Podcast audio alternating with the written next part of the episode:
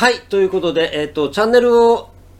更新して初めてのエピソードということになります。えー、りゅういちです。よろしくお願いいたします。で、えー今日はですね、えっ、と、ヘッドコーチの、えっ、と、基礎知識というか、まあ、あの、知識というほどのこともないです。あの、僕の認識ですからね。はい。僕の知識が正しいなんてことはね、あの、限りませんので、はい。間違ってたらごめんなさい。ただ、基本的に、あの、ヘッドコーチっていうことをどういうふうに見るかっていう話をします。で、えーここ数年、もちろんデンバーブロンコスがバンス・ジョセフ、それからビック・ファンジオとヘッドコーチで失敗をしているわけですけれども、あのーで、他のチームでも、いろんなところでヘッドコーチを入れ替えて、で、うまくいったり失敗したりっていうことが実際あります。で、で、それに関して僕の基本認識なんですけれども、あの、コーディネーターとして成功した人がヘッドコーチとしてどうしても抜擢されることになるんですけれども、基本的にわかりませんね。うん。コーディネーターとしてうまくできたからといって、そして実績があるからといってヘッドコーチとしてうまくいくかどうか、これ全くわからないです。あの、正直言います。全くわからないです。なので、基本的にすでにヘッドコーチとしての実績がある人をヘ,、えーとヘッドコーチとして雇いたいって気持ちはわかります。はい。だから、今、今時点でデンバーブロンコスの、えーヘッドコーチの最有力候補がダンクインと言われてました。まあわかりませんけれども、まあ彼はね、あの、ヘッドコーチとしての経験がありますので、かといって、あの、今年のね、えっと、ツイッターでちらっとつぶやいたんですけれども、今年のプレーオフ出場チームのヘッドコーチの名前を見ていただくとわかるんですけれども、初めてヘッドコーチになって、プレーオフに出た人がたくさんいます。で、初めてヘッドコーチで、初めてのヘッドコーチで、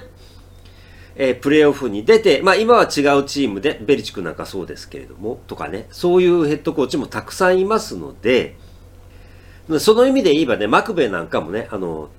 32歳でヘッドコーチになるってものすごい抜擢ですけど、まあまさに成功しているわけで、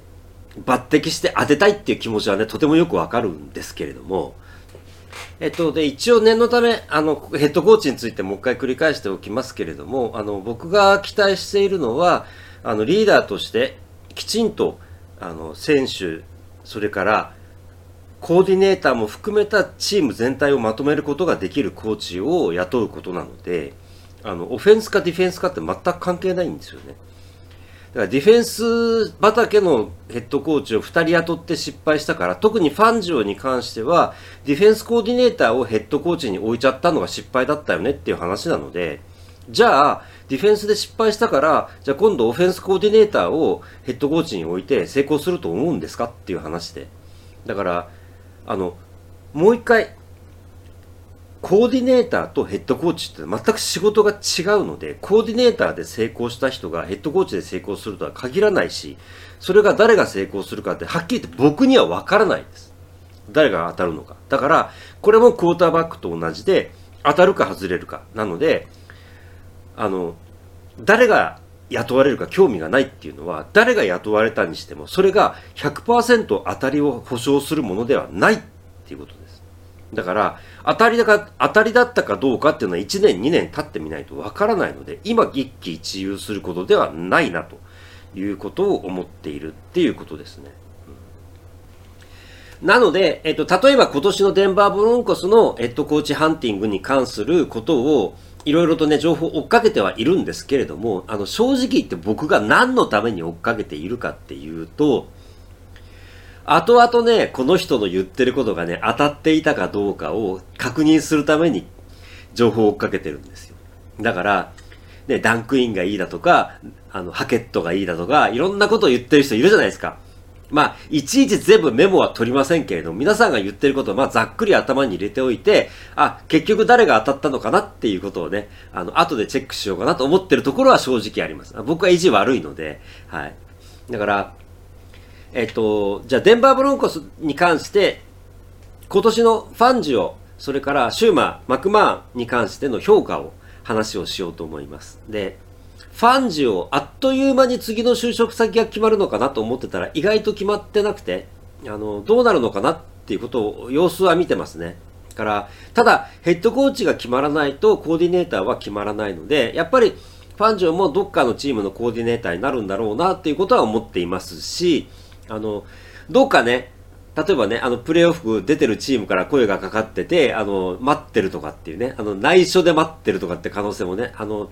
タンパリングがね、効くのかどうなのか僕知りませんけど、あるのかなと思ってね、様子を見てるところはあったりもします。で、一部、これは噂話、ポッドキャストで拾った噂話として、えっ、ー、と、ジム・ハーボーがヘッドコーチ、レーダースのヘッドコーチになって、ついでに GM 権を持って、そしてファンジオをディフェンスコーディネーターとして入れるっていう噂話もあったんですが、どうもこれは噂で、噂で終わったみたいですね。いろんな噂話があります。だから、ファンジオに関してはディフェンスコーディネーターとしてもちろん優秀でもあるし、デンバーのね、今年のね、あの、要するにインサイドラインバッカーが2人抜けたりとか、あの、怪我人がザクザク出まくったりとかっていう、で、アウトサイドもね、あの、ボンミラーがいなくなって、チャポがいなくなって、怪我でいなくなってっていう状況の中であれだけのディフェンスをしたのは立派だと思ってますんで、信用もしてますけれども、うん、難しいところなんですけどね、これはね、あの、2 minutes ディフェンス、4 minutes ディフェンスっていうのが、今の fnfl で成立するのかしないのかっていう問題でもありますので、一番最後の方にこれはね、時間があったら喋ろうかなと思っているんですけれども、なので、あの、前から言ってる通り、ターンオーバーが取れない、サックが取れない、え、いざここで止めたいっていうところに止め、止めきれないっていうところがあるので、スタッツとしてね、あの、格好はいいんですけれども、信用できるかなっていうと、僕はね、決して好きではないですね。うん。なので、あの、ディフェンスコーディネーターとして残したいかっていうと、僕はどっちでもいいです。はい。あの、失敗じゃないっていうね、あの、オフェンスが優秀であれば、オフェンスを十分にサポートできるディフェンスを作れるディフェンスコーディネーターではあるので、それは十分ね、信用できるっていう部分ではありますので、ただ、えっと、これはですね、あの、明確には僕は言いませんけれども、あの、ファンジオに対して、えー、今年、ファンジオの下で働いたデンバーブロンコスのディフェンスチームの選手から若干ネガティブな声が聞こえてくる部分があるので、やっぱりその人望はないのかなっていうことは思ってはいます。はい。以上、ファンジオ。続いて、シューマー。えー、言うまでもなく僕は、えー、信用してませんし、ただね、えっと、あまりひどい言い方をするといけないかなっていうことは思っているのは、僕はだからアベレージってずっと言ってたんですよ。シューマーっていうのはアベレージのオフェンスコーディネーターだっていうこと。つまり、あの、標準的なね、ごく標準的な、え、オフェンスを組み立てることができるし、そこそこ、そこそこのオフェンスを組み立てることもできる。で、今年も、あの、うまくいかなかった試合たくさんありましたけれども、結構ね、ブリッジウォーターと、それからランオフェンスで成功してる部分もあるわけじゃないですか。あのね、まあ、オフェンスラインコーチでマンチャックがいたからだろうっていう声もあるかもしれないんですけれども、それにしても結構ね、あの、ランは効果的でしたし、うん。だから、あの、間違えないでほしいのは、本当にね、アベレージができるってことはとても大事なことなんですよ。これは。NFL の中でアベレージができるってとても大事なことで、それはね、ブリッジウォーターにも言えることです。うん、それはすごく大切なことなので。で、あの、もう一つだけ、あの、これ繰り返しになりますけどね、すいません。すでに見た方には申し訳ないんですけど、今年のデンバーブロンコスっていうのは、ファンジオが作る強いディフェンス、もともとタレントも揃ってた、そういう中で、ファンジオの、えー、コーディネートする強いディフェンスと、それからシューマーのアベレージのオフェンスで、強いディフェンスで抑えて、オフェンスで最低限の点を取って勝つっていう、で、そういうプランだったんですよ。あの、それが最終回かどうかは話別ですよ。それが最終回じゃなかったから今シーズンうまくいかなかったわけで、なんですけれども、今年のデンバーブロンコスはこれで勝つというプランだったし、それはそれで一つの戦略としてありなんですよ。だから、結果として今年のデンバーブロンコスは確かに弱かったですけし、あの、負け越しましたけれども、選手としては十分勝ち越してプレーオフに行けるぐらいの力のある選手はいたので、あの、全く何の計画もなく、ただただ去年と同じ弱いチームをやってたわけじゃないってことだけはね、言っておきたいですね。うん。だから、ただ、シューマンに関して、じゃあ、何がネガティブだったのかっていう話をするのであれば、うんとね、うまく言えないです。はい。あの、僕は相変わらず僕はこういうところに関しては、あの、なんていうかな、論理的に話をする方向性ではあまりないので、あの、感覚で物言いますけれども、うん、シューマンのオフェンスのコールはね、つまんないです。端的に言えば。そうですね、スクリーンが少ないとか、スペシャルコールが少ないとか、あのランを基礎としている割に意外と、あの、プレイアクションの使い方が下手だとか、うん、なんとなくね、あの、全体のコールの組み方っていうのが、僕はね、好きじゃないですね。だから、僕がシューマンに関してネガティブに評価をするとすれば、好きではないということですね。それから、今年のデンバーブロンコスの勝ちパターン、勝ちプランの中で、オフェンスが必要なところで点を取れなかった。必要なところでサードダウンを更新できなかった。結果として、ディフェンスをサポートできるオフェンスが組めなかった。結果としてではありますけれども、でも、アメフトは結果が全てなので、だから、まあ、あの、アベレージのコーディネーターなので、あの、雇ってくれる先があるかもしれませんけれども、あの、アベレージでは嫌だよっていうね、やっぱり、あの、年齢も年齢ですし、ちょっと厳しいのかなっていうことは思ったりはしますけれども、まあ、彼の就職先を心配するのが話ではありませんので、え、あ、あの、もう一つ、あ、そうだ、もう一つ、あの、選手からの、特にレシーバー、タイトエンドからの人望がなかったということはね、一つ申し上げておきます。はい、あそれから、まあ、あの、今年のコーチ陣としては最後になりますけれども、あの、マクマーンについて、スペシャルチームコーチのマクマーンについて、えっ、と、彼はですね、えっ、と、スペシャルチームっていうのは、えっ、と、僕もね、スタッツを探そうとしてみたんですけど、なかなかね、スタッツとして出てこないんですよね。で、彼が、えデンバーブロンコスのスペシャルチームコーディネーターとして来た時には、そこそこの評価はあったはずなんです。えっ、と、プラス、これはポッドキャストの中でトッド・デイビスがかなり遠慮がちにものを言っていたので、彼はやっぱりそのキャリアもありますし、長年 NFL の中でスペシャルチームコーディネーターとしてやってきてますし、もちろん選手としてみれば、ひょっとするとどこかのチームでスペシャルチームコーディネーターとして来て自分が一緒に働くことになるかもしれないっていう部分で用心したものを言ってる部分はあるんだと思うんですけれども、実績のある人ですから、あの、今年のデンバーブロンコスの結果だけを見て彼がスペシャルコーディネーターとして使えないっていうふうに断定するのはいかがなもんかなってことは僕は思ってます。うん、ただ、何がいけなかったのかっていうことはチェックする必要はあるとは思いますが、今年のデンバーブロンコスのスペシャルチームがひどかったという現実結果はありますので、デンバーブロンコスの中ではもちろん評価は低いですし、一番クビにしてほしいコーチではありますけれども、だけど、人間ってね、一緒に働く人間によって環境変わるじゃないですか。だから、ファンジョーがヘッドコーチだったのがダメだったのかもしれないですよね。だから、一緒に働く人間が誰か、それから、スペシャルチームの、あの、アシスタントコーチとして働いている他の人が良かったのか悪かったのか、ヘッドコーチと合わなかったのか、わかりませんけれども、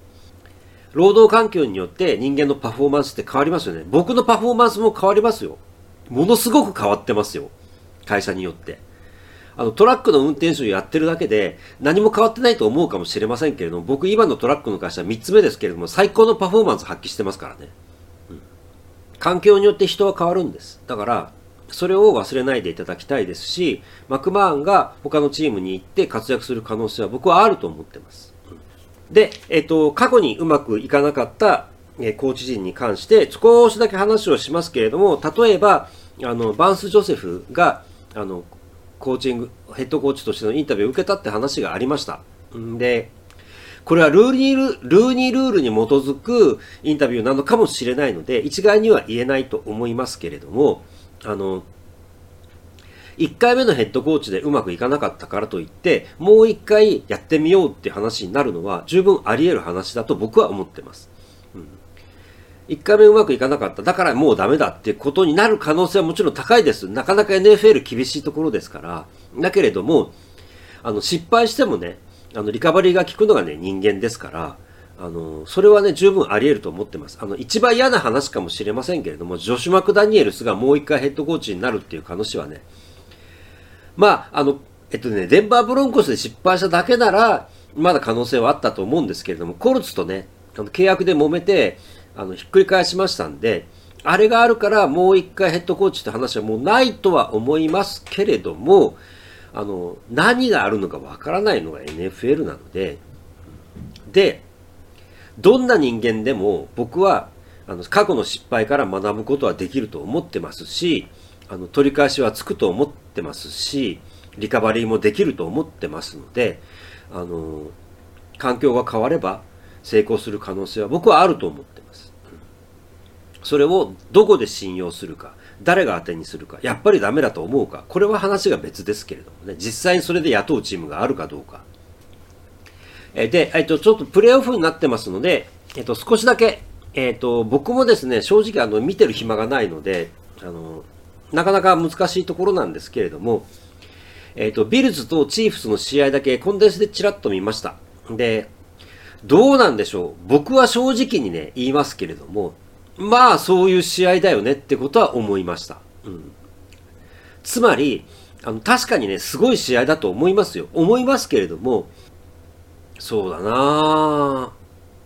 なんていうかな、す、確かにすごい試合だったし、あれをね、その素晴らしい試合だっていうふうに言いたいのか、あの、とんでもない試合だったっていうことを言いたいのかわからないですけれども、あの、僕にしてみれば、まあ、こういうこと起こるよねっっていうぐらいの、あの、予想の範囲内の試合だったかなってことを思います。あの、うまく言えないので、えっと、オーバータイムのルールに関しての話を少しして、それと絡めていきたいと思うんですけれども、あの、オーバータイムのルールに関しては、僕はいずれ、あの、これは変わるべきものだというふうに前から思ってました。うん、前からずっと思ってました。あの一番、えっとね、これはもう仕方のないあの方向性であって、もうここ10年、20年、30年の NFL っていうのが、あの、いいことなんですよ。あの、選手を怪我から守るっていう意味で、ヒットを、えっと、ヒットに対するレギュレーションを厳しくしたり、それからクォーターバックサックとか、あの、クォーターバックに対するヒットを厳しくしたり、そういうことをする。それから、あの、パスインターフェアを昔よりも厳しくするとか、そういう部分をしていくことによって、どんどんどんどんオフェンスが良くな、オフェンス側に有利になルールに変わっていってるわけじゃないですか、現実に。で、まあ、16試合でね、えっ、ー、と、何ヤードっていう、あの、例えばレシービングヤードとかラッシングヤードっていうのが今年から17試合に変わりましたから、じゃあ16試合と17試合で、それを同列に扱っていいのかって話をね、してるポッドキャストもあったんですけれども、その問題以前にですよ、昔はパス成功率を60%ってクォーターバックはいなかったんですよ、早々は。だからモンタナはとんでもない人だったので、だけど今は70%が出るし、最低クォーターバックパス成功率60%ないと使い物にならないよねって世界じゃないですか、今。それだけ今はパス全盛なんですよ。オフェンスが強いんですよ、昔に比べれば。だから、オフェンスが強くなって、オフェンス有利になって、そしてディフェンスがそれをどうしてもね、だから、さっき言いました。あの、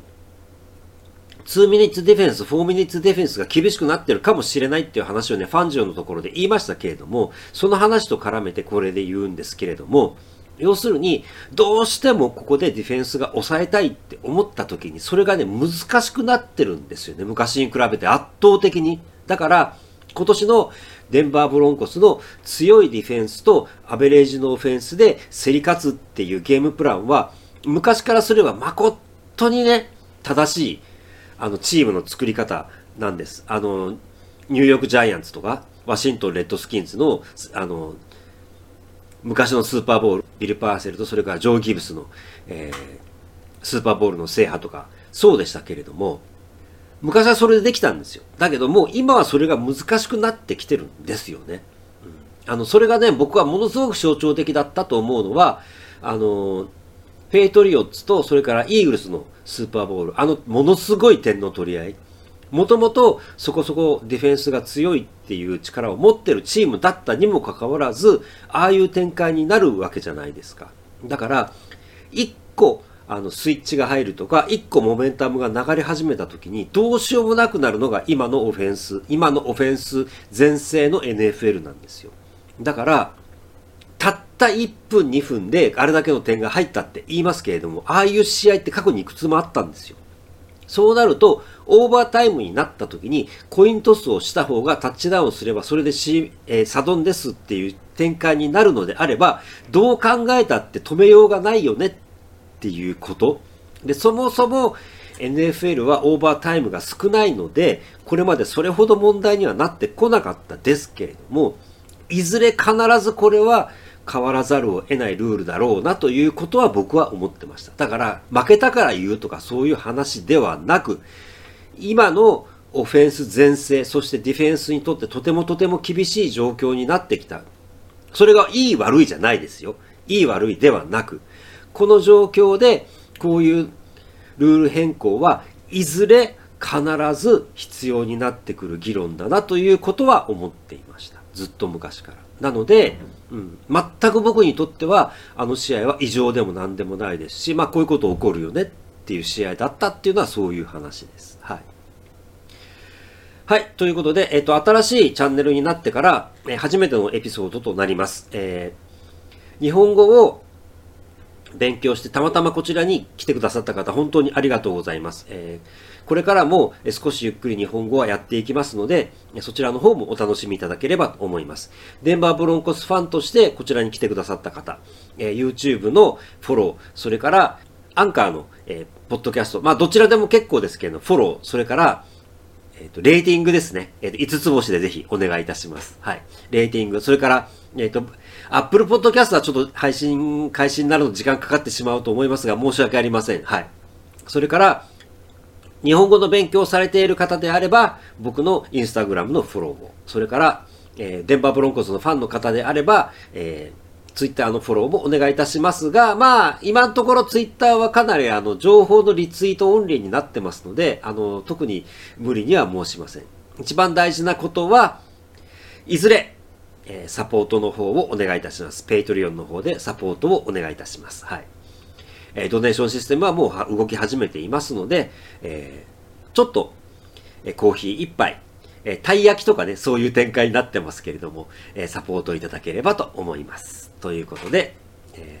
まだヘッドコーチ決まってませんけど、だからね、つまり僕は、ヘッドコーチが誰になるかっていうことには興味はあまりないんです。ただ、今、ここでヘッドコーチを決めるためにどういう手続きを取っているか、それでどういう情報を僕たちは得ることができるのか、誰がどういう情報を流してくれるのかっていうことに関して僕は今それを注目して情報チェックをしています。後になってチェックをするということももちろんありますけれども、あの、過去の時には僕は英語のポッドキャストを聞くなんてことやってませんでしたから、すべてが手探りなので、何が正しい情報なのか、誰が正しい情報を流してくれるのかっていうことを観察するために今はチェックをしているという段階です。これはまた何年か経った時に、あの、結果が出てくるだろうし、情報の角度とか、かえっ、ー、と、確実度ですね。あの、そういうところで、あの後々生きてくるだろうと思っているので、きちっと、えー、ここでフォローしておきたいなと思っています。はい。ということで、またお目にかかりましょう。それでは、En finish, nahadantas.